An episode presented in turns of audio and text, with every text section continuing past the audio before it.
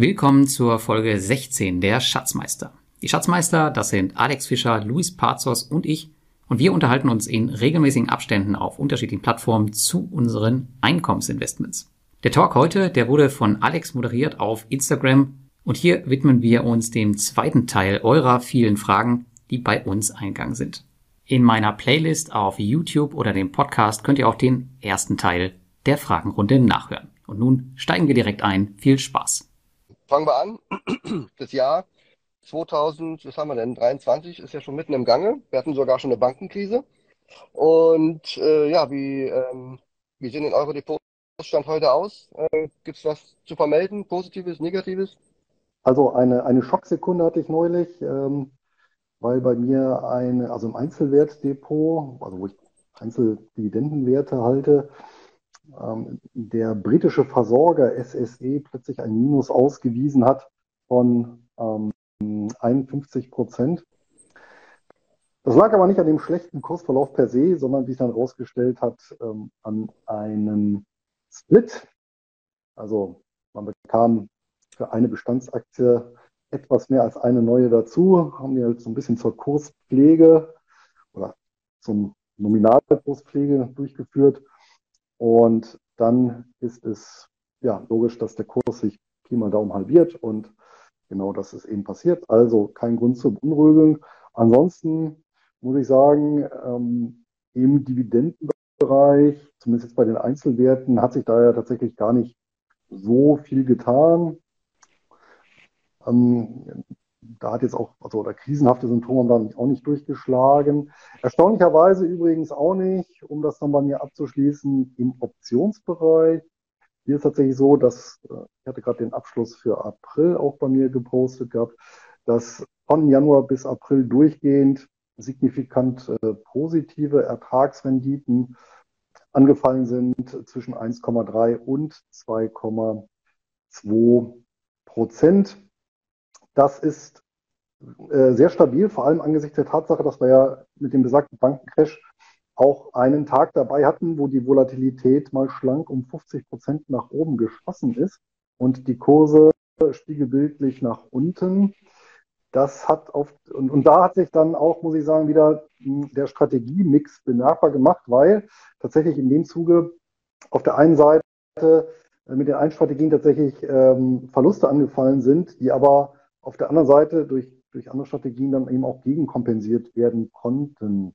Also hier hat sich eben auch bezahlt gemacht, analog zu ähm, Aktien beziehungsweise Fondslösungen, um eine entsprechende Streuung, nur eben eine Streuung der Strategien, ja, so, dass ich als Anleger nicht einer Einzelmarktentwicklung da ausgeliefert bin und dementsprechend der dann doch äh, ja vielleicht ein bisschen mehr Jubel, aber eben dann vor allem mehr Mitleide und das, ja, und weh tun die Sachen ja immer, wissen wir ja, doppelt so sehr wie im gleichen Maße das äh, im Gewinn dann ähm, ja, Freude auslöst. Da sind wir alle ein bisschen verlustavers. Ja. Ja, das äh, zu mir. Ansonsten äh, finanziell gab es einen großen Batzen, hatte ich auch noch äh, gesehen, einen seit, seit der letzten, den letzten Schatzmeister, ein großer Batzen Liquidität, der mir flöten gegangen ist. Leider, leider nicht wie beim ähm, Lars für Auto oder Haus, sondern tatsächlich die Steuer.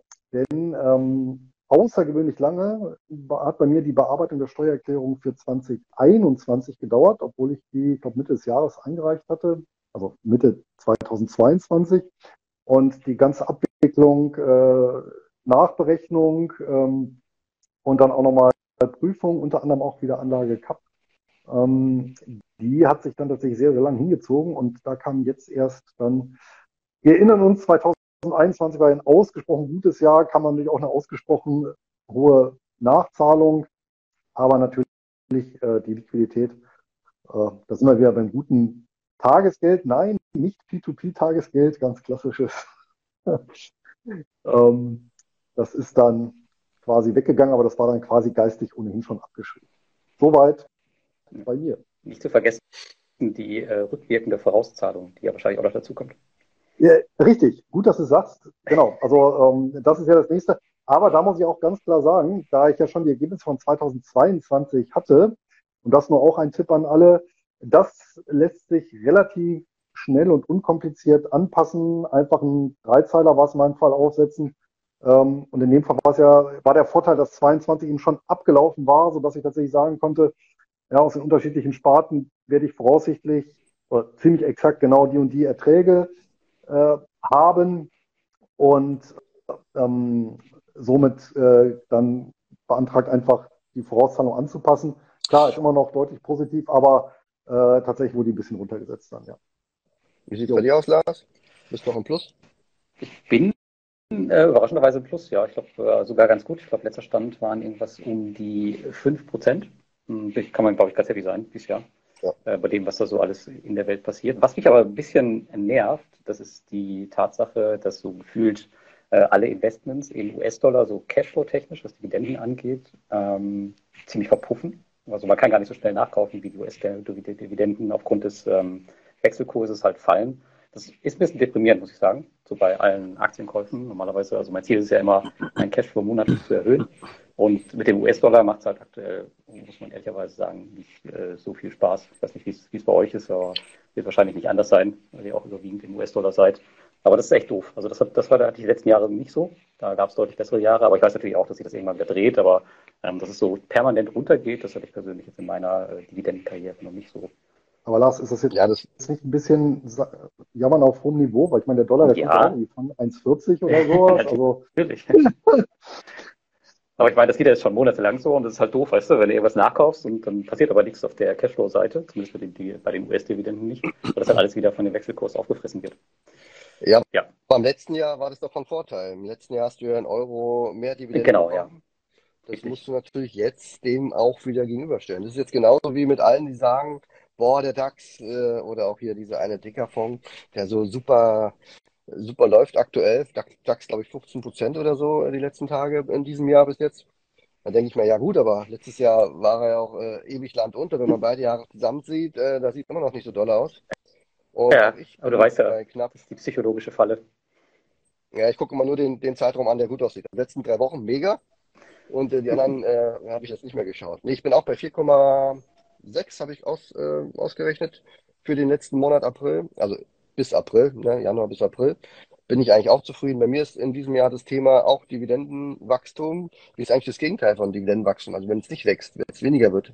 Äh, Dividendenabschmelzung ist bei mir. Schrumpfung. Dividendenschrumpfung. Schrumpfung habe ich, ja. Also ähm, das ist bei mir aktuell so ein Thema.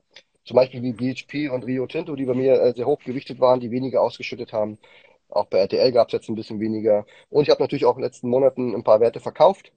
Das heißt, ich rechne äh, mittlerweile fast bis ja, 7 bis 9 Prozent, muss ich mir mal genau ausrechnen. Vielleicht eher 9 aktuell.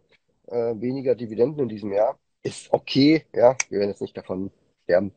Aber ja, das ist unter anderem auch in Euro, kommt aus US-Dividenden auch weniger bei rum. So, wir haben heute Verkauf. Übrigens Frage. Äh, hm? Bestimmte Branchen oder querbeet oder?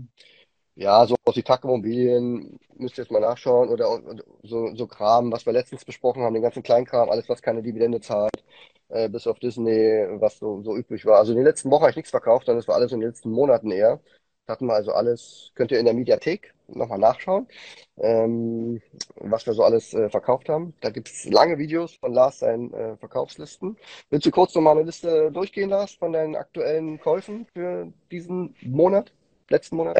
ja, ich war ja, ich war ja im April auch nicht da und wir sind ja auch umgezogen und so. Ich habe tatsächlich nicht so viel gekauft und ähm, außerdem traue ich der Lage an der Börse nicht so richtig. Aktuell haben wir so viele Themen in der Welt und es muss, äh, man hat ja bei der Bankenkrise gesehen, es muss nur ein Stein ins Rollen kommen und dann habe ich das Gefühl, da sind wir ruckzuck 10% tiefer. Und da ich eh meine Cash-Reserve noch nicht bei 100% wieder habe, ähm, ja, habe ich jetzt nicht so viel gekauft. Ähm, nachgekauft habe ich Ares Capital. Ähm, die hatte ich äh, letztes Mal neu dazu gekauft. Die habe ich jetzt nochmal nachgelegt, weil durch, die, ähm, durch den, durch den Bankenkollaps, durch diesen Mini-Kollaps, ähm, sind die nochmal ein bisschen abgesunken. Meine Sparpläne sind ganz normal weitergelaufen. Da habe ich ein paar, aber im P2P-Bereich, da habe ich so ein bisschen aufgestockt. Und zwar Peerberry, das ist diese, ähm, ja, die, der Liebling der P2P-Investoren, kann man aktuell sagen. Eine der größten Plattformen, die auch Ländermarket, Crowdpeer und Inrento. Inrento, das ist diese Plattform, wo man in Mietimmobilien investiert. Auch super interessant. Da gibt es auch immer mehr von. Ja, aber tatsächlich. Aber bei, bei, bei in Demo bist du noch nicht dabei, ja. Nee, Indimo ist ja immer noch in der Startphase. Seit ja, seit zwei Jahren. Was ich mal fragen wollte, äh, Lars, ähm, zu deiner Gesamtperformance, ich meine, die äh, Kryptovermögenswerte haben ja so eine Mini-Renaissance hingelegt, oder? Das hat hm, sich doch ja. auch positiv niedergeschlagen. Ähm, ja, aber ich habe ja einiges davon verkauft. Das heißt, meine Gewichtung im Portfolio ist jetzt nicht mehr so hoch. Ich glaube, ich lese noch irgendwie bei 6, 7 Prozent. Mm, und ja, richtig. Die haben, glaube ich, die, der Teil liegt 60 Prozent, glaube ich, im Plus dieses Jahr. Also wenn ich jetzt nochmal 60 oben drauf lege, dann ist der Verlust vom letzten Jahr schon, schon wieder reingeholt. Ist ja, ist jetzt nicht. Äh, Bist du endlich schon plus minus null? Na, guck mal, so schnell geht's. Na, ich bin jetzt sowieso deutlich im Plus, weil ich ja schon lange dabei bin, aber so seit dem, seit dem letzten Jahr, seitdem, äh, seitdem der Ukraine-Krieg begonnen hat. Also Kryptos sind tatsächlich die Spitze momentan, kann man sagen, ja, was die Performance angeht. Ähm, aber dann kommen auch schon recht schnell die P2P-Kredite, weil da auch äh, recht wenig bis gar nichts passiert. Aber hoher Ertrag zumindest dann. Genau, das ist das Einzige, was eigentlich dieses Jahr richtig Ertrag bringt. Also da weiß ich halt, wenn ich 1000 Euro einzahle, kriege ich dann halt nächsten Monat 10 Euro mehr. So kann man es rechnen ungefähr. Das ja, kann ich bei den US-Dividenden-Werten jetzt nicht so. Wenn die Plattform nicht die Gretchen macht, ganz genau. Wer kennt wer es nicht? Nur noch 900 Prozent und ich bin wieder bei plus minus null. ähm, aber, ein, aber, aber einen Tenbagger zu finden, ist dann doch, doch ein bisschen schwerer. Also ich habe äh, schon ein paar Werte gekauft, aber eher nachgekauft. Aber ähm, ich habe einen neuen Wert aufgenommen, das war Roche, äh, vor ein paar Wochen. Und da war meine Idee, wenn man sich den Chart anschaut bei Roche, zum einen ähm, haben sie sich von der von dem Gleichlaufen von Novartis abgekoppelt. Und äh, ich habe auf den Dividendenabschlag gewartet. Ja, Schweizer Aktien ist jetzt nicht so meins, aber bei Roche macht man schon mal eine Ausnahme oder genauso wie bei Nestle. Und es war eben so, dass die Aktie praktisch ähm, ihren Boden gefunden hat nach der Dividendenzahlung. Das heißt, das war eigentlich für mich ein ganz guter Einstieg. Und die Position lasse ich jetzt für immer und ewig liegen, bis die irgendwann mal wieder bullig oder extrem teuer ist. Ah, ja, du kaufst aber 35 Prozent, 35 Prozent Quellensteuer, ne? Die du ja wiederholen musst. Mm, ja, die nehme ich in Kauf. Die kann ich mir jetzt so ein bisschen schlecht wiederholen. Äh, das geht ja über das Finanzamt und so weiter in der Depotbank ähm, die nehme ich in Kauf. Also ich rechne immer mit der Netto-Dividendenrendite, die mir dann am Ende, oder Nettoertrag, der übrig bleibt, da bin ich zufrieden. Dafür ist es auch eine Position, die ich jetzt nicht ewig groß aufbaue wie bei anderen. Aber das ist für mich, wenn du mal die letzten Tage und gerade Bankenkrise, die letzten Wochen mal anschaust, ein sehr, sehr stabiler Wert, ähm, der dann an solchen Tagen auch überhaupt einfach wie ein, wie, ein, wie sagt man, wie so ein Antibiotika liegt. Weißt du, so einfach dir wirklich Stabilität bringt. Dafür habe ich es gekauft und na klar, äh, netto bleibt auch was übrig. Ähm, ähm, und den Ertrag, äh, den, den Steuerabzug für die Schweizer nehme ich, nehme ich mal hin. Aber wenn du Stabilität in der Bankenkrise willst, dann kannst du ja Bitcoin kaufen. Mm, dann kannst du A, erstmal diese ganzen Exchanges nicht aussprechen und spätestens, wenn ich drin bin, fallen die auch wieder um. Ja, du warst ja schon mal drin, da ist doch ganz gut ausgegangen, oder? Kann doch nochmal gut funktionieren. Ja, ich habe ja auch noch ein paar Krümel, habe ich auch noch. Also ein paar Kunden von mir, bezahlen ihre Mitgliedschaft äh, ganz kontinuierlich jedes Jahr mit äh, Krypto. Das ist was, da, das lasse ich dann immer auf dieses eine, wie sagt man, Wallet äh, schicken. Und das habe ich ja beim Richie Wallet und dann lasse ich da liegen, habe ich meine Ruhe. Also ich sammle das alles praktisch bei, bei Richie. Da hoffe ich, dass es safe ist. Ja, Richie verwaltet das also, wenn der das hört. Der hört es bestimmt. Stimmt, ja, genau. Luis, du hast wahrscheinlich nichts gekauft, weil bei dir ist noch nicht Jahresschluss, äh, Halbjahresschluss, oder? Nee, alles gleich geblieben, ja, außer die Sparpläne, aber das ist ja ausschließlich die, die Dividenden-ETFs ähm, und in dem ETF-Portfolio äh, und äh, ja, ansonsten halt Optionen. Da ist querbeet, äh, ganz kurze äh, bis Laufzeiten bis halt so ja, 40 Tage. Und gerade die kurzen Laufzeiten haben natürlich jetzt in, in, in der Phase eine relativ, die relative Stabilität reingebracht, ne? weil dann hast du halt, bleibst du eben auch von solchen Risiken verschont, ja, wenn es halt mal kracht. Ja. Okay, wir wollen ja nur eine Stunde machen, das heißt, wir haben noch 58 Minuten. Ähm, Gibt es denn News, wo er sagt, es ist wichtig zu wissen? Ähm, Lars, willst du anfangen? Gibt es was zu berichten? Ähm, ja, im Bereich P2P gab es tatsächlich so ein bisschen was ähm, Neues an der Russland-Front, also nicht an der physischen, sondern an der finanziellen. ähm, zwar die Plattform Mintos, die hat äh, zweieinhalb Millionen Euro verloren bei einem Kreditgeber, haben sie abschreiben müssen. Die sind nicht mehr zurückgekommen. Aber dafür muss man auch sagen, sind 65 Prozent äh, des, des, Geldes zurückgekommen. Und zwar haben die so einen, so einen Deal gemacht mit der russischen Zentralbank, ähm, dass sie halt das Geld schneller zurückbekommen. Dafür haben sie halt einen Abschlag von 35 Prozent. Die Alternative wäre gewesen, dass man ja maximal dürfen die äh, Unternehmen in Russland ja nur 10 Millionen Rubel pro Monat überweisen. Und das, das, hätte bei der Menge bedeutet, dass die, keine Ahnung, in 30 Jahren oder so fertig gewesen wären. Und wer weiß, was bis dahin mit Russland ist. Deswegen haben wir halt diesen Deal gemacht. Ähm, ja, das ist ein bisschen ärgerlich für die Mythos-Investoren. Auf der anderen Seite muss man sagen, wenn man es mit anderen Anleihenklassen vergleicht, so wie mit Aktien, russischen Aktien oder so, da wird wahrscheinlich gar nichts mehr zurückkommen. Von daher kann man bei P2P eigentlich ganz glücklich sein, dass die überhaupt die Möglichkeit haben, Gelder zurückzuholen. Ich meine, 65 Prozent davon. Und das war schon ein echt hoher Betrag. Das ist schon ganz nett. Und auch andere P2P-Plattformen, die machen da aktuell einen ganz guten Job. Äh, jemand hier Peerberry genannt, die sind auch schon bei irgendwie 78 Prozent Rückzahlung. Also ich denke mal, hm, die P2P-Investoren kommen bei der ganzen Russland-Sache doch mit einem blauen Auge davon. Ja. Also die Quote finde ich schon sensationell hoch, muss ich sogar sagen. Total. Ja, aber trotzdem, weißt du, wie ja. das ist. Äh, alle Investoren beschweren sich, haben Geld verloren, was ist das für ja. Scheiß und so. Ne? Also, wenn, wenn ich in Anführungsstrichen Russland gewesen wäre, hätte ich irgendwie 10 bis 20 Prozent angeboten erstmal. ja. ja. Aber 65 finde ich schon extrem viel. Ja.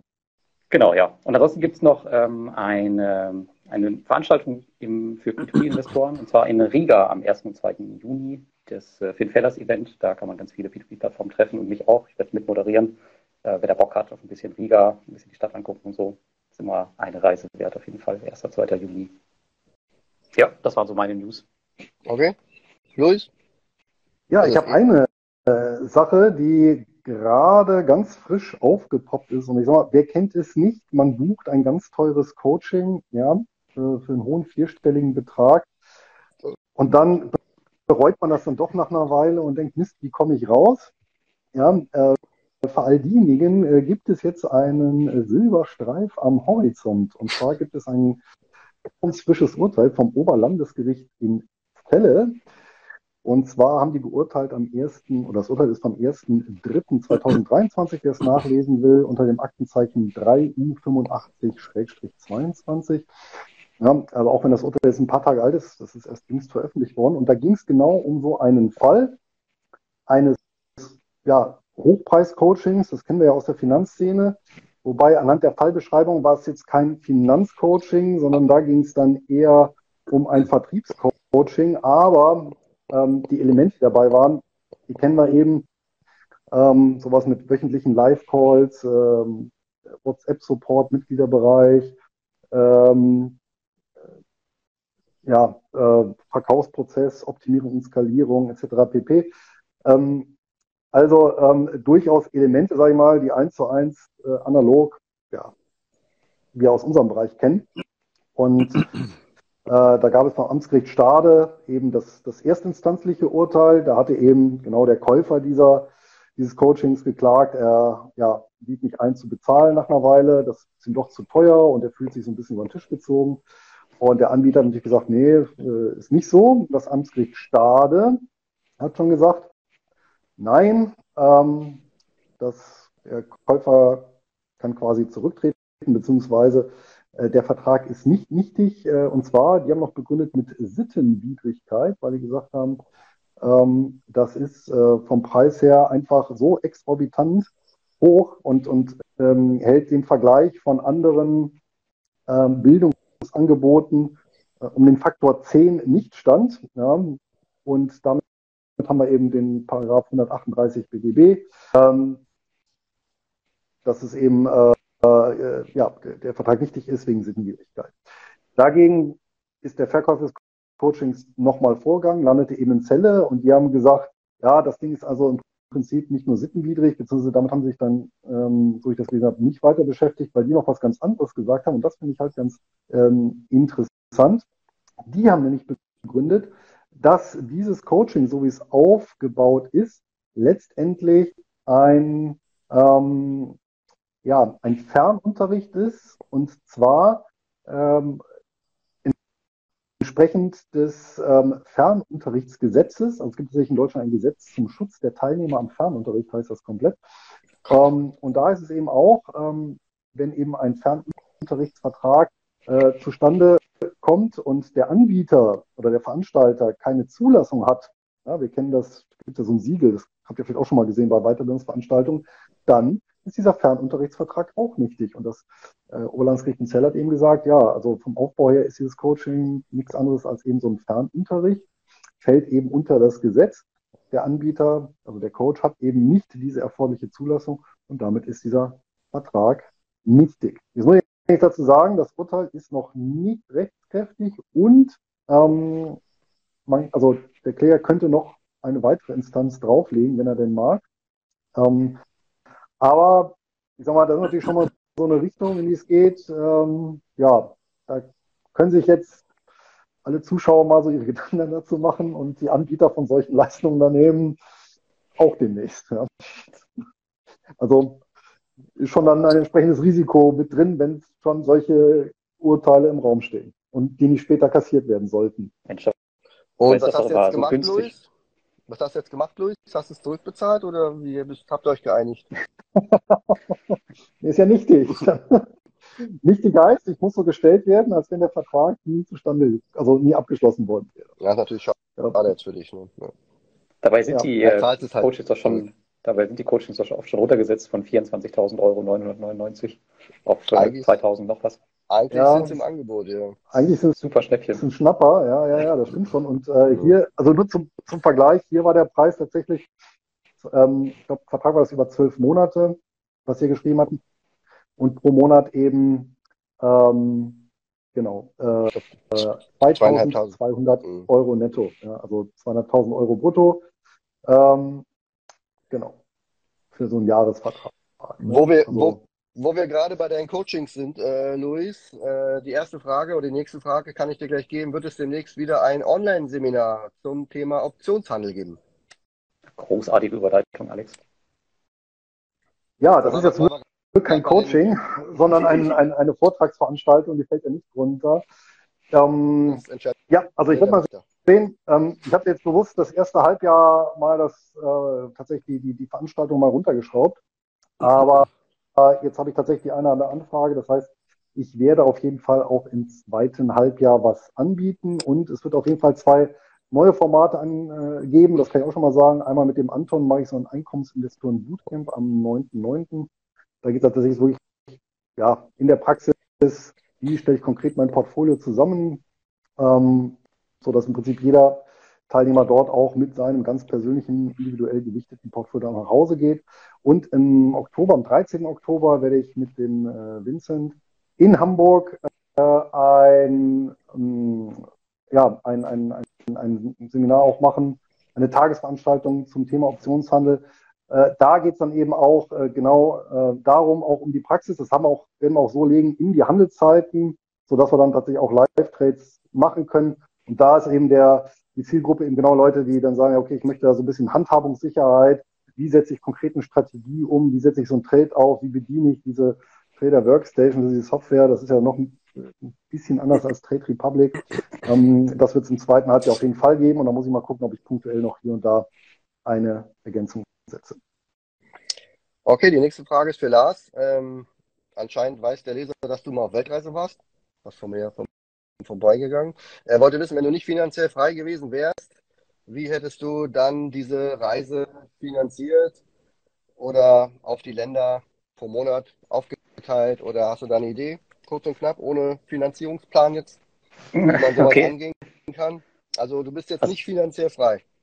Also ich, ich hätte es ähm, nicht anders geplant, als wie ich es jetzt geplant habe. Also ich hatte ein finanzielles Budget, ich war ja ein Jahr unterwegs ähm, für jeden Monat und für jedes Land. Ähm, am Ende lagen wir ein bisschen drüber. Jetzt muss man halt schauen. Also klar, es gibt teure und äh, günstigere Länder. Ähm, und dann muss man halt gucken, wie es so läuft. Natürlich gibt es immer Sachen, die das verteuern, zum Beispiel Interkontinentalflüge, die hauen richtig rein. Das äh, kann man auf jeden Fall so planen, dass man das vermeidet. Ich bin beispielsweise einmal, weiß ich noch, in Herbstferien von Asien nach Deutschland geflogen, um meinen Sohn abzuholen und dann in den USA einen Roadtrip zu machen. Danach meine äh, Frau in Israel zu treffen. Also das war ein bisschen unnötiges Rumgefliege, das hätte man sich sparen können. Sowas geht natürlich richtig in die Kasse.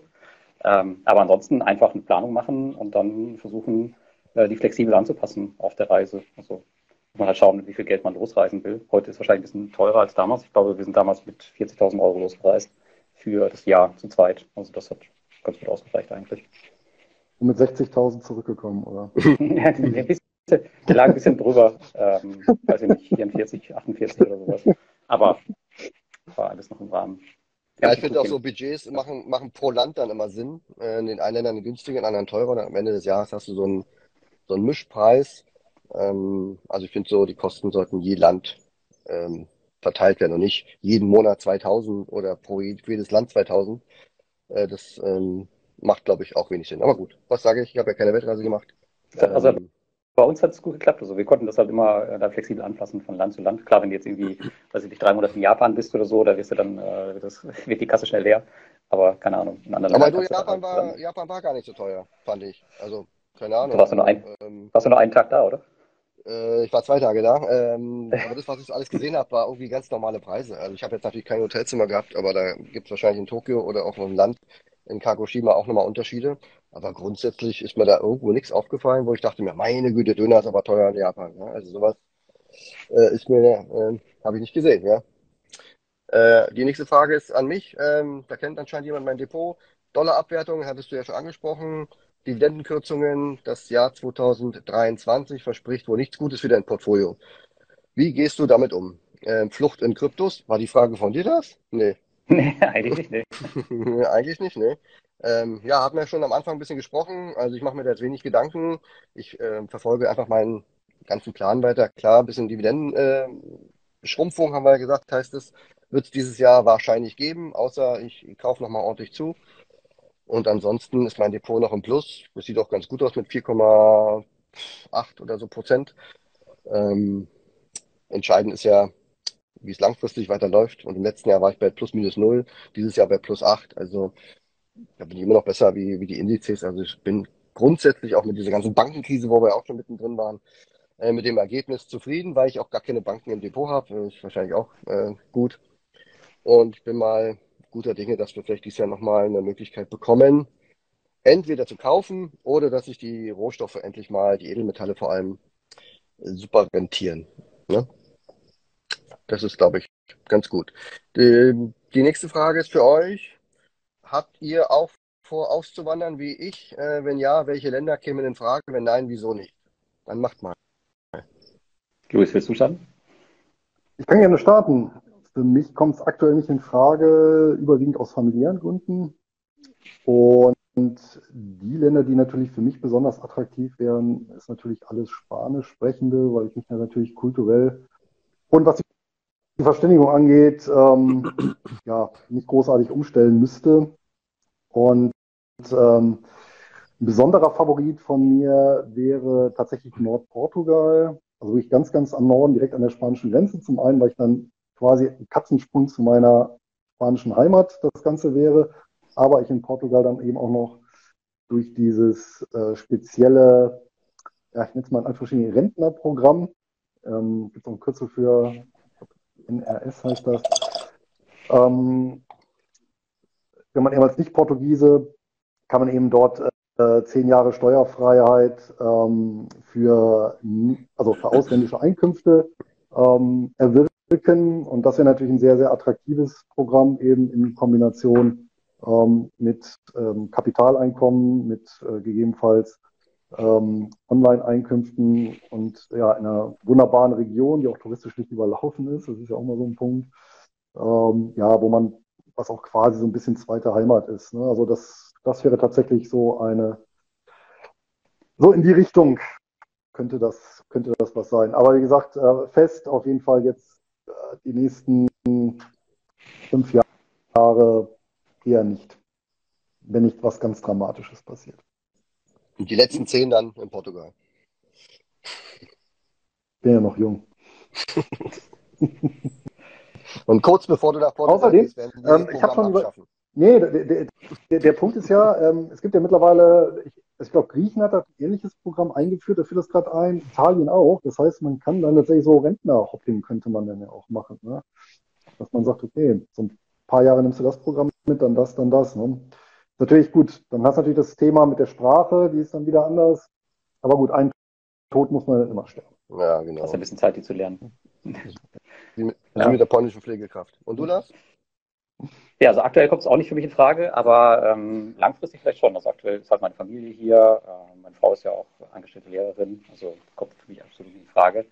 Ähm, aber ich muss auch sagen, ich habe ja jetzt mit Mexiko, Land Nummer 54 besucht. ich habe schon echt viele Länder gesehen. Und ich finde viele Länder zum Besuchen schön. Aber ob ich jetzt da wohnen und leben möchte, gerade in den heißen Ländern, hm, irgendwie nicht. Also ich brauche irgendwie Jahreszeiten. Es kommen nur ganz, ganz wenige Länder in Frage. Also ich mag ja total gerne die britischen Inseln auch, äh, Irland, Schottland, äh, Norwegen wäre ein Kandidat. Japan finde ich auch total toll, aber da wird es, glaube ich, schwer, einfach ähm, zu wohnen und äh, einzuwandern. Das ist, glaube ich, nicht so einfach. Aber hier in Europa ist natürlich stellenweise schon recht einfach und das wäre, glaube ich, dann tatsächlich eher so ein, ein Ziel. Also Norwegen wäre tatsächlich mein Favorit. Ähm, das ist schon, weiß ich nicht, also jedes Mal, wenn ich dahin gefahren bin, da fühlt man sich halt total äh, wohl, weiß ich nicht. Das Land ist, finde ich, viel weiterentwickelt als viele andere europäische Länder. Das ganze Holzige mit den Hütten und so, das finde ich super gemütlich. Klar, da musst du natürlich ein bisschen größeren Geldbeutel mitbringen, als wenn du jetzt irgendwie nach äh, Polen oder so ziehst. Ist auch klar. Ja, aber aktuell kommt es halt für mich auch nicht in Frage. Also vielleicht mal irgendwann in der Zukunft. Aber ich bin auch super happy in Deutschland. Also ich sehe jetzt keinen Grund hier in Kürze wegzuziehen. Genau, ansonsten deine Eierschalen nicht vergessen, die hängen ja da noch auf halb neun. Die, ja. Also das mit den heißen Ländern ist jetzt auch nicht so meins. Also bei mir ist die Mitternacht äh, und wir haben immer noch 30 Grad. Ist jetzt auch gerade so eine Art Hot Season hier, also wenig Wind, bullen heiß. Auf dem, ja. Mod, auf dem Motorrad ist es wie, wie wenn der Föhn so kommt. Also ob ich nochmal nach Thailand auswandere, weiß ich nicht. Das muss ich mir nochmal überlegen. So, jetzt kommt eine Frage. Ähm, verwendet ihr eine vermögensverwaltende GmbH? Da bin ich schon mal raus. Und wenn ja, warum? Und lohnt sich das? Und ab wann lohnt sich das? Also ich habe das mal durchgerechnet, wo ich noch in Deutschland war. Das hat sich irgendwie überhaupt nicht gerechnet. Hat einen Mörderaufwand. Das kann sich sicherlich rechnen, also gar keine Frage. Ähm, da wird sicherlich mein, mein Bruder, der jetzt fast gesagt, Alex Dividenden, äh, Düsseldorf-Fischer, äh, was, was zu sagen. Aber ansonsten, ähm, also für mich hat sich das damals überhaupt nicht gerechnet. Und ich habe mein Vermögen lieber privat, bin ich viel flexibler, gerade für das Leben, was ich hier führe. Ähm, wenn, du in, wenn du sagst, in zig Jahren irgendwie hochrechnest, dann kann es sein, dass da irgendwelche Steuervorteile bei rumkommen. Aber ja, das ist für mich einfacher, Geld zu verdienen, Geld zu sparen und einfach Cashflow zu generieren. Und vielleicht, wenn ich dann mal finanziell frei bin, dann mache ich mal so eine Art Gegenüberstellung, was wäre, wenn, hätte ich schon zwei, drei Jahre früher hätte aufhören können. Also, das hat mich irgendwie noch nie gereizt. Ja, ich bin bei dem Thema äh, auch raus. Also ich bin ja überzeugter Einzelunternehmer und ähm, wenn ich meine, dass ich zu wenig verdiene, dann versuche ich einfach mehr zu verdienen und mich stört das Thema Steuern auch überhaupt gar nicht. Achso, da bin ich auch raus. Aber es ist auch, auch der einzige Grund, oder? So eine verwaltende GmbH macht man doch eigentlich nur aus steuerlichen Gründen, nicht weil du sagst, da gibt es Bonuspunkte oder irgendwas oder. Ja, ja, wahrscheinlich. Also ich kenne mich dann nicht, nicht aus, aber ich glaube, Luis, äh, du kennst dich da ein bisschen besser aus. Du hast doch schon einige im Interview gehabt, ne, bei dir. Ja, ja, genau. Also es gibt bestimmte Konstellationen, da bringt das richtig, richtig viel. Der Punkt ist, also wenn ich einfach mal so ein, so ein Schnellfazit drunter setzen würde, ist, als Einkommensinvestor bringt es in der Regel nicht, beziehungsweise kann sogar auch nachteilig sein. Das heißt, du zahlst unterm Strich drauf. Das heißt, es gibt bestimmte Strategien und insbesondere Kurswachstumsstrategien.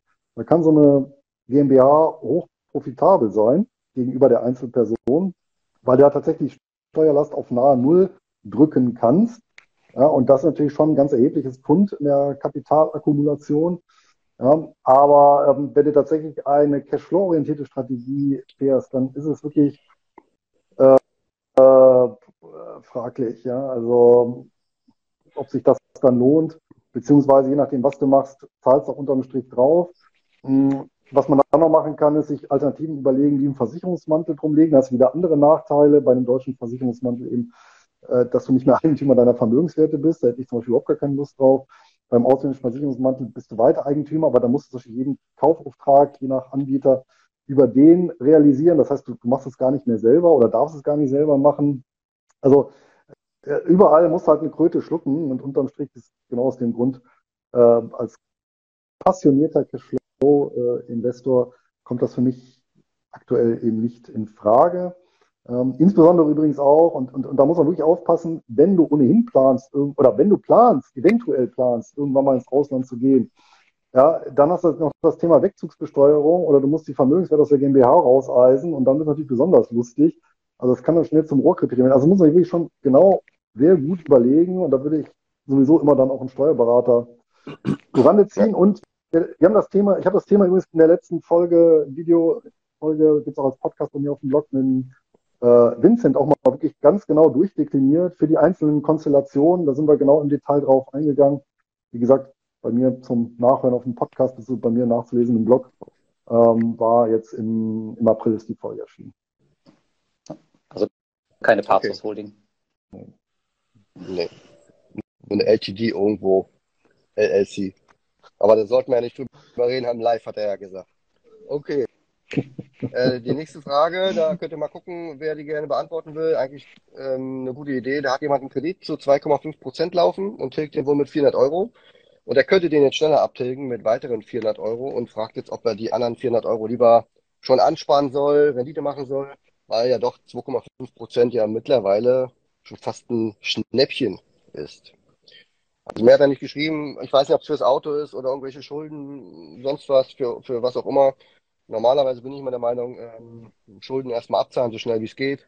Aber wenn natürlich die Schulden wenig kosten im Verhältnis zu, zu, zu den aktuellen Konditionen, könnte man durchaus, wenn man natürlich mit dem anderen Geld irgendeine Rendite erzählt, ist ja momentan auch schwierig, ähm, sichere Rendite zumindest, ähm, das dann alternativ anlegen. Wie seht ihr das?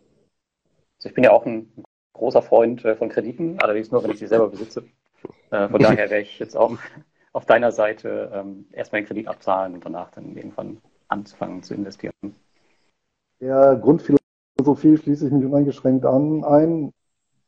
Also ich, gehe sogar so weit zu sagen, also wer, wer irgendjemandem Geld schuldet, kann ja im Kern nicht äh, finanziell frei sein, ja, weil da tatsächlich eben eine, eine Verbindlichkeit im Nacken hast. Also äh, jemand, der dich potenziell am Schlawittchen hat, also auch wenn du die Mittel hast, das zu tilgen. Ja, also das bereitet, also mir persönlich bereitet sowas immer ein unangenehmes Gefühl. Ja? Also ähm, da muss man einmal in sich reinhorchen. Und das andere ist natürlich, äh, wenn du das Gefühl nicht hast, dann würde ich es einfach ganz streng ökonomisch sehen. Gibt es eine Anlage, wo ich mehr als 2,5 Prozent bekomme, mit dem entsprechenden Sicherheitsgrad? Falls ja, mach das.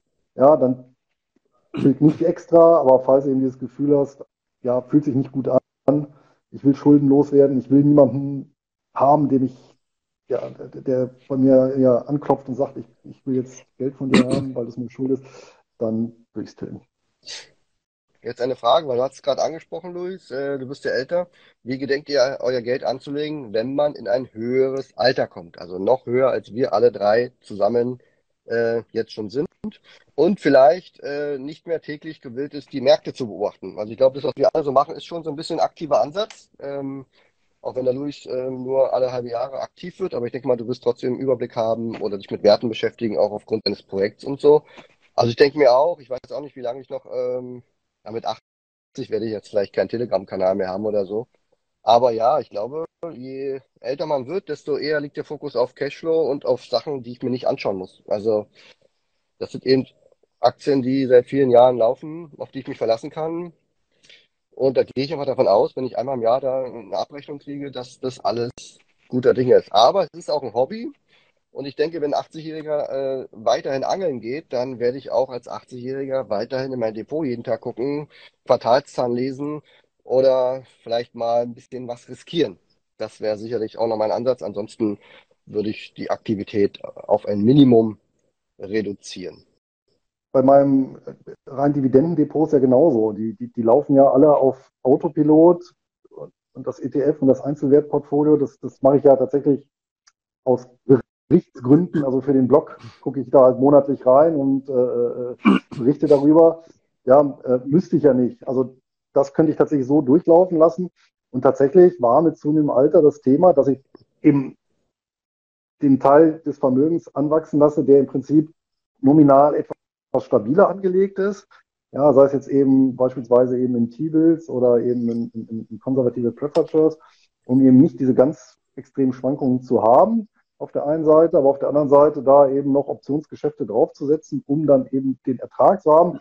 Das wird sich dann im Alter herausstellen, ob ich dann noch sage, ob ich Lust habe, ja, den Terminmärkten was zu machen, weil das natürlich schon eine aktive Bewirtschaftung ist, ja, so, so, so eine Art Mini-Business, was jeden Tag ein bisschen Zeit frisst, zwar nicht viel, aber halt schon ein bisschen und man muss ja auch konzentrieren, ob ich dann im hohen Alter die Lust drauf habe, weiß ich nicht, aber solange ich Lust drauf habe, werde ich sicherlich weitermachen. Und von daher bin ich quasi so aufgestellt, dass ich das bis ins Grab so durchexerzieren könnte. Also ich werde mein Portfolio, glaube ich, ähm, auch eigentlich immer, immer weiter eindampfen und immer mehr auf Sammelanlagen setzen, was, im, was im Bereich Börse angeht. Ähm, die sind schon pflegeleichter im Allgemeinen, da muss man sich auch nicht ganz so viel Gedanken drüber machen. Also der, das, das Thema Einzelaktien glaube ich nicht mehr, dass ich das noch machen werde, wenn ich ein bisschen, bisschen älter bin. Bei P2P weiß ich nicht genau. Das äh, kommt äh, stark darauf an, wie weit, äh, wie stark ich noch in dieser Szene drin bin. Ich meine, aktuell habe ich ja auch noch einen Einfluss auf die Unternehmen und ähm, kenne viele auch wie meine Westentasche, kann man sagen. Aber das ist natürlich auch nicht so ganz so passiv, aber das würde ich auch eher in den Bereich ähm, Hobby stellen. Das macht halt auch super Spaß, mit denen zu arbeiten, zu sehen, wie sich die Plattformen über die Jahre und vielleicht Jahrzehnte entwickeln und dass man da halt einen gewissen Anteil dran gehabt hat. Aber ansonsten versuche ich auch mein Portfolio eigentlich so simpel wie möglich aufzusetzen, jetzt schon. Ähm, klar, ein, Spiel, ein paar Spielereien sind immer noch dabei, aber trotzdem soll es halt möglichst pflegeleicht sein, dass man auch noch Zeit für andere Sachen hat und sich nicht immer nur um sein Portfolio kümmert. Ja, Urlaub wäre doch mal schön. Ja, zum ähm, Beispiel. Bleiben wir mal bei P2P, da kannst du gleich weitermachen. Äh, P2P hat ein Leser schon festgestellt, hat er höheres Risiko als ein breiter Welt-ETF. Und er fragt jetzt, ob du, wir, äh, reicht ja, wenn du da antwortest, wir haben ja keine Ahnung von P2P, ähm, ob du da eine langfristige ähm, höhere Gesamtrendite von P2P gegenüber dem, ich sag mal, Welt, Welt-ETFs siehst. Was auch immer genau das ja, ist. Ist natürlich ein bisschen schwierig, weil es gibt ja bei P2P jetzt keinen kein Index oder so, äh, mit dem man das vergleichen könnte. Das heißt, jedes Portfolio ist äh, hoch individuell. Und es kommt natürlich zu Ausfällen. Das heißt, der, der eine kann eine 15% Rendite haben und der andere hat minus 60. Deswegen kann man das so, weiß ich nicht, äh, nicht sagen, ob das eine dann besser ist als das andere. Ich kann für mich sagen, also ich äh, messe es jetzt seit 2015 und ähm, gegen den MSCI World, den bin ich letztes Jahr, glaube ich, gleichgezogen. Ich glaube, aktuell ist er wieder ein bisschen, ein bisschen vorweg. Also da könnte ich mir schon vorstellen, dass ich den knacke. Ähm, aber das halt, das kannst du halt nicht pauschal sehen. Also ähm, ich bin, bin kein Renditejäger in P2P, aber ich kenne durchaus Leute, die deutlich mehr Rendite machen als ich war. Aber die beschäftigen sich halt auch den ganzen Tag damit und betreiben Handel auf Zweitmärkten oder so. Also ich glaube, es ist schon durchaus möglich, den äh, zu schlagen, aber das hat dann nichts mit passiv zu tun. Ja, und natürlich ähm, erhöht sich dadurch auch das Risiko. Also muss man schon ähm, wissen, was man tut. Das sind übrigens auch zwei Anlageklassen, die ich, also es ist eigentlich unsinnig nee. oder unzweckmäßig, die gegeneinander laufen zu lassen. Ja? Also eben, ja. Naja. Weil die, weil, ja, weil, weil, weil so, wie gesagt, das eine ist ja Fremdkapital, das andere Eigenkapital, das hat ja, verfolgen ja ganz andere Zwecke. Also das ist ein bisschen Äpfel mit Birnen. Ich denke, die Frage kommt daher, du hast 5000 Euro, willst jetzt irgendwas richtig machen und sagst A oder B, was, was hat die besten Chancen, dass vielleicht nach zehn Jahren eine bessere Performance dasteht. Ja, das eine macht 100, das andere 105, ist jetzt schwierig zu sagen. Ähm, denke ich auch. Also es, am Ende geht es um eine breitere Portfoliomischung vielleicht. Also es ist ja nicht entweder oder. Also wenn, wenn solche Fragen bei mir auch mal kommen, dann denke ich immer, wer entweder oder stellt, muss sich entscheiden oder hat wirklich ein kleines Depot, ja. Und ähm, normalerweise sagt er, nimm doch von beiden, aber dann halt einen kleinen Teil Risiko und einen größeren Teil eher dann ETF und sicher. Aber Luis, äh, ja, nee, wir weiter. Nee, erzähl mal. ins Labern. Ja, okay. Ja, also ähm, ich sehe ich es ja immer wieder bei mir auch in den YouTube-Kommentaren oder in Blog-Kommentaren, dass es halt immer wieder verglichen wird. Und ich glaube, das hängt so ein bisschen mit dieser Renditeerwartung von den durchschnittlich 7% am Aktienmarkt zusammen. Mhm. damit wird es halt oft verglichen. Und äh, viele sagen halt, wenn, wenn ich jetzt eine Plattform habe, oh, die hatte nur 6,75%, dann ja, mhm. kann ich ja besser ein MSCI World oder sowas nehmen. Und daher kommen, glaube ich, immer diese Vergleiche. Kann ich gleich äh, Ich sehe es halt immer wieder, aber ja, genau. Aber du hast schon recht, im Prinzip macht es keinen Sinn, weil das halt äh, komplett unterschiedliche Anlageklassen sind mit äh, unterschiedlichen äh, Elementen, die man oh. so miteinander vergleichen kann. Also, also es wird ja noch offensichtlicher, wenn man sagt, ja, ich vergleiche es einfach mit einer Immobilie. Ja, das sind ja wirklich fundamental andere Anlageklassen, auch mit einem völlig anderen, völlig andere Anforderungen an den Anleger. Ja. Also von daher, ich, ich finde es schwierig, das in den Topf zu schmeißen. Also muss ja, also vor allem ist das wieder von das Pferd nach hinten aufgezäumt. Also muss jetzt mal gucken, was willst du überhaupt, ja? Also was, was bezweckst du überhaupt mit deiner Geldanlage? Und da muss es langsam runterbrechen. Ganz am Ende steht dann letztendlich, welche Anlageklassen legst du ans Portfolio und in, in, welcher Aufteilung. Oder welches Risiko kannst du überhaupt aushalten nachts? Wenn ja, du genau. 800, ja. 899 Euro investiert in irgendwas und dann schreibt der Lars Newsletter, in Aserbaidschan ist irgendwo ein P2P-Shop explodiert. Da, uh, Weißt du, da musst du aushalten können. Ne? Da steckt schon, steckt schon viel drin. Äh, ich habe eine Frage zu Online-ETF. Hatten wir die beim letzten Mal schon, Luis? Weil die Fragen sind jetzt durchaus auch vom letzten Mal. Hatten wir Online-ETF ähm, empfohlen? Da fragt jemand, ob du einen empfehlen kannst. Meine, da wird es wahrscheinlich auch Meine Frage, oder? den Anleihe-ETF hatten wir das letzte Mal. Hatten wir letztes Mal, okay. Und dann Nein, kannst ja. du noch, dann kannst du vielleicht sagen, die Frage ist leider auch vom letzten Mal, weil die passt heute gar nicht mehr so gut. Da geht es um Edelmetalle, warum die Edelmetalle wieder so schwächeln. Ob das was mit der Zinsangst zu tun hat. Aber jetzt, so anderthalb Monate später, äh, Gold steht ja am Hoch, am Allzeithoch, also so durchschwächeln die jetzt ja auch nicht, oder? Schwächeln würde ich das nicht gerade nennen, nee. Aber das ist ja derselbe Effekt, den wir eben bei den Kryptowährungen sehen. Also, ja, dass dann in, bei den Vermögensdispositionen eben mehr Gold und eben mehr Krypto in die Portfolios wandert, in dem Maße, wie eben so eine Bank wackelt. Und da sehen wir natürlich den schönen Effekt. Dann geht es eben nicht mehr darum, ja, ähm, haben wir insgesamt haben wir eine Base, ja, äh, wie jetzt ähm, beispielsweise ein Shutdown-Crash, ja, wo wir ja weit davon entfernt waren, irgendwelche Bankenprobleme zu haben, ja, wo ja Gold dann eben auch und die Kryptos manche auch mit runtergegangen sind. Ja, aber jetzt haben wir eben, äh, wir sind zwar auch noch in der Base, aber jetzt haben wir eben Bankprobleme und das ist natürlich so der Punkt, wo dann manche sagen, na, dann schichte ich doch mal ein bisschen Fiat-Geld in äh, harte metallische oder digitale Assets. Apropos Assets, Assets-Allokation. Ähm, wenn wir nochmal mit überschaubarem Vermögen, also wahrscheinlich noch mehr als heute, äh, starten müssten oder würden, ob ja unsere Strategie praktisch heute die gleiche wäre oder ob wir was anders machen würden. So ganz macht die Frage für mich keinen Sinn, weil ich mache ja meine Erfahrungen in meinem ganzen Leben und bin heute an dem Punkt, wo ich sage, ja, ich hätte schon gerne das gemacht, was ich vor zehn Jahren gemacht habe, aber nee, ich bleibe bei der Dividendenstrategie. Äh, eigentlich macht man ja heute das, womit man die meisten Erfahrungen, die meisten Erfolge hat und ähm, kann die Sachen, die man früher gemacht hat, vielleicht eher so abhaken, unterordnen oder wie auch immer. Also ich gehe mir davon aus, ich werde dann praktisch auch ähm, direkt mit der Dividendenstrategie anfangen, mich auf Ausschüttung, nicht auf Thesaurisierung, vielleicht nur eine geringe Beimischung mit ETFs, um mich halt eben darauf zu fokussieren, die Dividendenperlen zu finden, unterbewertete Aktien und eben meine Performance Jahr für Jahr, also Kurs und Ertrag in Summe hochzuhalten. Das denke ich mir, so mache ich das heute und so würde ich dann einfach den Weg abkürzen und so auch direkt starten. Und du, Lars, hast ja schon gesagt, du würdest ein bisschen was verändern. Ja, die Frage auf die Antwort, äh, die Antwort auf die Frage äh, ist zu lesen in oder nachzuhören in, äh, in der letzten Folge der Schatzmeister ab Minute 34. Das war das, oder? Ich wollte auch gerade sagen, kommt, ja. kommt mir so bekannt vor, ja. Ja, ich hatte es gerade nochmal aufgerufen wegen des äh, ETFs. Wir hatten äh, also. letztes Mal beantwortet die Frage nach einem ETF mit Dividendenwachstumswerten. Äh, das, die Frage ja. nach, einem, nach den Anleihen hat man nicht. Aber Alex, Gut, aber kein Problem, es warm bei dir und spät. Ja, der Ton war auch schlecht jetzt mal bei mir. Ich kann es nicht verstanden. Ja, aber Online-ETF hast du jetzt auch keinen, wo du sagst, ja, wenn dann, nee, ne, halt, gibt es bestimmt auch mehrere. Also ja, äh, wer mag, äh, bei mir im ETF-Portfolio, da habe ich auch berichtet über äh, in meinem Blog äh, oder berichte regelmäßig drüber, da ist einer drin von JP Morgan oder auf dem JP Morgan Index von iShares ist der ähm, auf, auf äh, Staatsanleihen aus Schwellenländern, die aber in Dollar denominiert sind. Das ist so die einzige Anleihebeimischung, die ich habe. Ansonsten halte ich Anleihen, beispielsweise Form von T-Bills, dann lieber direkt als über einen ETF. Jetzt hoffe ich, dass ich heute die gleiche Antwort auf die Frage davor gegeben habe wie beim letzten Mal. Da können wir nochmal reingucken. Ich finde super. Ich anders erzählt. Ähm, wenn ihr jetzt eine Position aufmacht, ja, also was auch immer, ähm, geht es nicht um die, um die Assets, sondern einfach nur eine Position. Äh, wie legt ihr eure Zielgrößen fest? Also macht ihr da mal mehr rein oder weniger rein? Also Einmalkauf, Sparplan, Tranchen. Gibt es da irgendwas, wo du sagst, da gibt es so eine Faustformel?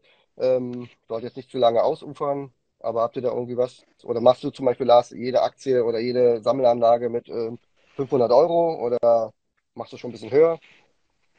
Also ich habe da tatsächlich so zwei Sachen, auf die ich achte. Einmal muss es natürlich zum Gesamtportfolio passen mm, oder zu, dem, zu der, zu der Assetklasse, wo ich anlege. Ansonsten, was ich immer ganz gerne mache, gerade bei den P2P-Plattformen, dass ich mir bestimmte Auszahlungsziele setze, dass ich jetzt sage, ich baue das ähm, Portfolio jetzt so weit auf, dass ich jetzt, ähm, keine Ahnung, 100 Euro von P2P-Plattform XY im Monat habe und dass da dann halt Schluss ist. Ähm, je nach Zinssatz, die liegen ja alle recht nah beieinander, hat man dann, gleicht sich das ungefähr aus. Klar, bei, bei den Aktien muss jetzt schauen, wenn du jetzt jemanden hast mit äh, 2% Dividendenrendite gegenüber jemandem mit 11, da wird's dann, da ist der Rahmen dann ein bisschen größer, da musst du ein bisschen, brauchst ein bisschen mehr Kohle für 100 Euro. Aber das sind so zwei Sachen, auf die ich ganz gerne achte. Und gerade dieses Auszahlungsziel, das ist auch was, was mich unglaublich motiviert, diese Positionen aufzubauen.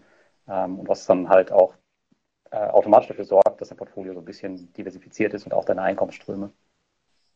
Okay. So, Luis Ansatz Ich halte es kurz. ich halt's ganz, ich halt's ganz einfach. Äh, in allen meinen Portfolios mache ich eine ganz, also so eine äh, 1 durch N Diversifizierung, ja, also diese naive Diversifizierung. Das heißt wirklich jede Position Ziel gleich groß. Und das hilft mir dann tatsächlich beim Rebalancieren einmal im halben Jahr ganz erheblich, weil ich ja dann sofort sehe, okay, wo muss ich drauflegen oder ja, wo, äh, wenn es ganz, ganz gut läuft, kann ich auch mal Teilverkäufe realisieren. Genau. Hm.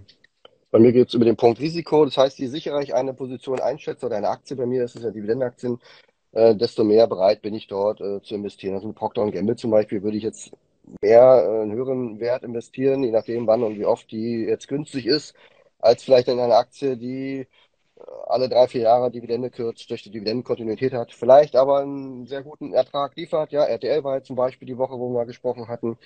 Die hat eine schlechte Dividendenkontinuität, auch eigentlich schlechte Performance, aber liefert eigentlich immer äh, sehr hohe Erträge, ähm, die von der Mutter Bertelsmann dort immer abgeschöpft werden. Das ist so ein Wert, wo ich sage, okay, da ähm, möchte ich jetzt nicht mein halbes Vermögen drin haben, aber Procter Gamble, da hätte ich jetzt keine Probleme, wenn da auch mal 800 Euro investiert werden oder so.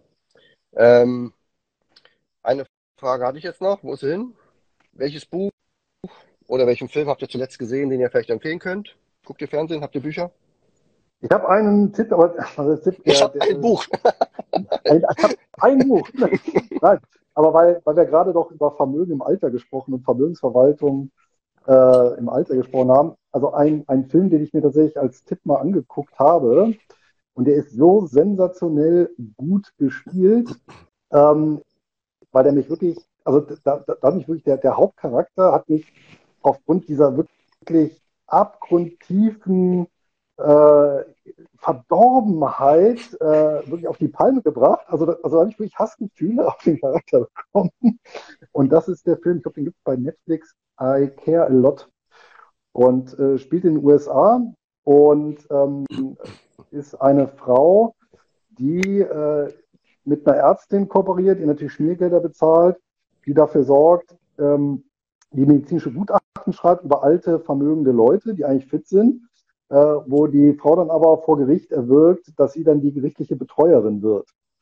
Ja, und äh, das macht die so geschickt, dass, dass der Richter auch einsieht, immer, ja, ich brauche mir die Person nicht anzugucken und dann nimmt sie die Leute aus. Ja, und dieser Film ist, oh, ich glaube aus dem Jahr 2021.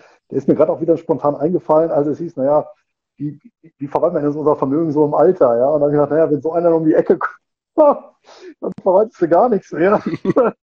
ja, und ähm, zeigt aber auch, finde ich, wie wichtig es ist, ähm, und, und das mache ich wieder ganz ernst, sich auch damit auseinanderzusetzen, tatsächlich, wenn einem was passiert. Ja, Stichwort Vorsorgevollmacht, ähnliche Geschichten, gerade in Deutschland, ähm, was ja, wo ja alles sehr formalisiert ist. Und ähm, da eben die Möglichkeit zu nutzen, das auch eben äh, notariell zu beurkunden. Und in, äh, es gibt so ein, so ein Bundes, bei der Bundes- und Tagkammer so ein Verzeichnis, wo man es auch hinterlegen kann, sodass auch zum Beispiel der Ehepartner immer sicherstellen kann, ja, wenn was ist, äh, also auch beweisen kann, ja, ähm, ich bin da zuständig, weil sonst ist es auch so, man bekommt dann eben äh, nicht zwangsläufig den Ehepartner als, als ähm, vor die Nase gesetzt, der dann sich um die Belange kümmert. Ne? Also das macht dann auch das Gericht. Ja, also von daher den Film angucken und ähm, danach so ein bisschen die, die eigene Vorsorge, was äh, solche Themen, unangenehmen Themen angeht, dann auch so ein bisschen in die Hand. Ich habe gerade geschaut, ähm, gibt es auch Netflix. Also kann man sich da angucken. Habe vielleicht ja. direkt auf meine Watchlist gesetzt. Bin gespannt. Kann man sich ja, ich äh, hau da mal runterladen. Ja, ich hau da mal ein Buch in die, äh, in die Reihe und zwar ähm, So zähmen Sie Ihren inneren Schweinehund von Marco von Münchhausen. Das ist ein, ein, kleines Buch, am besten als Hörbuch hören, weil der Sprecher ist total genial. Und da geht es halt einfach um äh, Alltagsgewohnheiten, wie man sie los wird. Aber das ist so lustig erzählt, ähm, mit so ein bisschen einem tierischen Hintergrund. Also es geht halt immer um diesen Schweinehund als Tier und dass er halt immer gegen einen arbeitet. Also kann ich auf jeden Fall empfehlen. Sehr, sehr kurzweilig, kann man sich auch mehrfach anhören. Da sind so viele Tipps drin, die man halt im Alltag umsetzen kann. Also habe ich mit Sicherheit schon 10, 20 Mal gehört, das Buch. Super cool. Ja, also der Zusatz übrigens noch, äh, wenn möglich nicht aus der Investment, ähm, aus dem Investmentbereich, aber hat ja äh, perfekt gepasst. Ja. Äh, Oh ja. Ich äh, habe hab jetzt, ich hab jetzt kein Buch ähm, und ich möchte jetzt auch gar nicht die ganzen Dokus, die ich in den letzten äh, Monaten Reisedokus gesehen habe, weil wir ja viel auch in Asien unterwegs waren, Japan, Südkorea. Da habe ich echt viele äh, Reisedokus gesehen und ich finde es immer sehr interessant. Was ich euch empfehlen kann, ist der, ist ein Comedian, der Herr Schröder. Äh, weiß nicht, ob ihr den kennt. Äh, Herr Schröder, Korrekturensohn heißt der. Nee, der Herr Schröder? Korrekturensohn. Äh, nein, auch nicht. Äh, der ist ein sehr, sehr cooler Sache. Ich habe, glaube ich, seinen gesamten Instagram-Kanal komplett einmal durchgeschaut. Äh, er, er hat ein paar hunderttausend Follower. Er ist ein Comedian und reist gefühlt jeden Tag ist er auf irgendeiner Bühne. Bei Instagram könnt ihr gucken. Ich glaube, YouTube hat er auch. Und hat- ist Lehrer und erzählt aus seinem Lehreralltag. Und ich weiß gar nicht, ob er heute noch Lehrer ist, aber auf jeden Fall hat er noch viel zu erzählen. Und der ist einfach nur genial. Da kannst du dich die ganze Nacht totlachen bei seinem Content. Und ähm, ja, ich glaube, der hat teilweise Videos da bei Instagram mit 4,5 Millionen Aufrufen, obwohl er selber nur ein paar hunderttausend Follower hat. Also das zeigt schon, dass Leute sich das immer wieder angucken. Und der bringt das so trocken auf den Punkt. Also wenn das mein Lehrer gewesen wäre, du, ich glaube, ich hätte die Schule freiwillig verlängert. Einfach nur immer wieder dabei zu bleiben. Und da. Also, Herr Schröder, Korrekturensohn kann ich euch empfehlen. Ansonsten machen wir Schluss für heute. Eine letzte Frage habe ich noch. Ähm, habt ihr Angst vor der großen Bankenkrise? Ist es jetzt soweit dieses Jahr? Wird irgendwas jetzt bald oder ist es alles nicht so schlimm? Luis, mach du kurz und dann Lars Lange. Irgendwas wird mit Sicherheit bald passieren. Ich weiß aber nicht was. Ja, also ich, ich glaube, die Wahrscheinlichkeit ist ziemlich hoch, dass irgendwas passiert. Ja. Also ich habe ja eben schon gesagt, ich, äh, ich halte mein, mein Geld so ein bisschen äh, auch zusammen, weil es sind halt so viele Sachen, wo einfach eine Kleinigkeit jetzt viel auslösen kann. Aber wenn du Ähm, das aber schon klar, sagst, kann auch alles, ne? genau, ja. Ähm, aber es kann auch alles gut gehen. Also weiß halt nicht. Ich bin da auch ganz zuversichtlich, dass wir Probleme kriegen werden und deswegen äh, schauen wir mal, ob das vielleicht beim nächsten Mal ein Thema ist. Also wir hatten noch Fragen zu mobilen Aktien, vielleicht Bankaktien. Wenn ihr wollt, dass wir äh, bestimmte Themen besprechen in den nächsten drei, vier Wochen, dann schreibt uns gern mal, also dem Luis oder dem Lars oder auch mir. Ansonsten mein Vorschlag, vielleicht machen wir mal was mit Banken oder Immobilienaktien oder nicht nur Aktien, Thema Banken und Immobilien. Dann ähm, ist es vielleicht auch mal äh, was Aktuelles. Ansonsten in diesem Sinne für alle, die da waren, vielen Dank. Euch beiden auch, Dankeschön. Und jetzt gehe ich nochmal duschen und dann war es das für heute. Für morgen. Ist ja, bei uns schon Hast es morgen. geschafft? Also wird geschafft, ja. Also, dann Und denk mal beim Finanzcoaching nach. Hochpreis Aber nur reduziert. Finanzcoaching. Hochpreis Finanzcoaching. Also schönen Abend euch und Macht's gut. macht's gut. Ciao, ciao. Tschüss.